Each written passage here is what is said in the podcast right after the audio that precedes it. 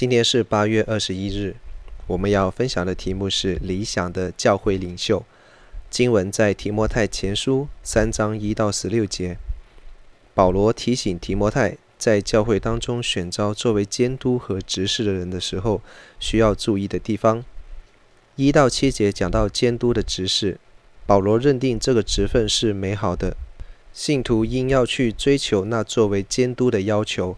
就是在品格上有良好的见证，更要管理好自己的家。保罗十分强调这件事情，甚至提到不善于管理家庭的人不能成为监督的候选人。最后，他才提及这人必须在教内外都有好的名声，免得教会和他个人都蒙受损害。第八到第十三节讲到执事的职分，保罗认为教会的执事也正如监督一样。但有一点不同，就是女性作为执事的事情，这是谈论监督的时候所没有提及的。在十四到第十六节讲到保罗的赞美，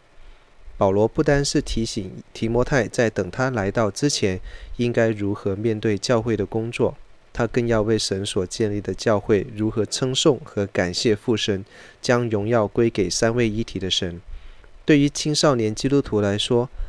当执事和监督可算是一件较为遥远的事情，但是在教会开放之下，我们很容易可以参与教会的选举。到时候，我们就要特别留心圣经对教会长职的要求。在这段经文当中，我们看到保罗所提及的要求是在个人品格方面和对人对神的态度上，而不是有多少的学位，或者是某某公司的老板等。保罗的标准是任何的阶层基督徒都可以做到的，这更叫我们清楚地知道，我们在所要学习的不是如何在社会上求取名利，而是在我们的生命当中求取如何的成长，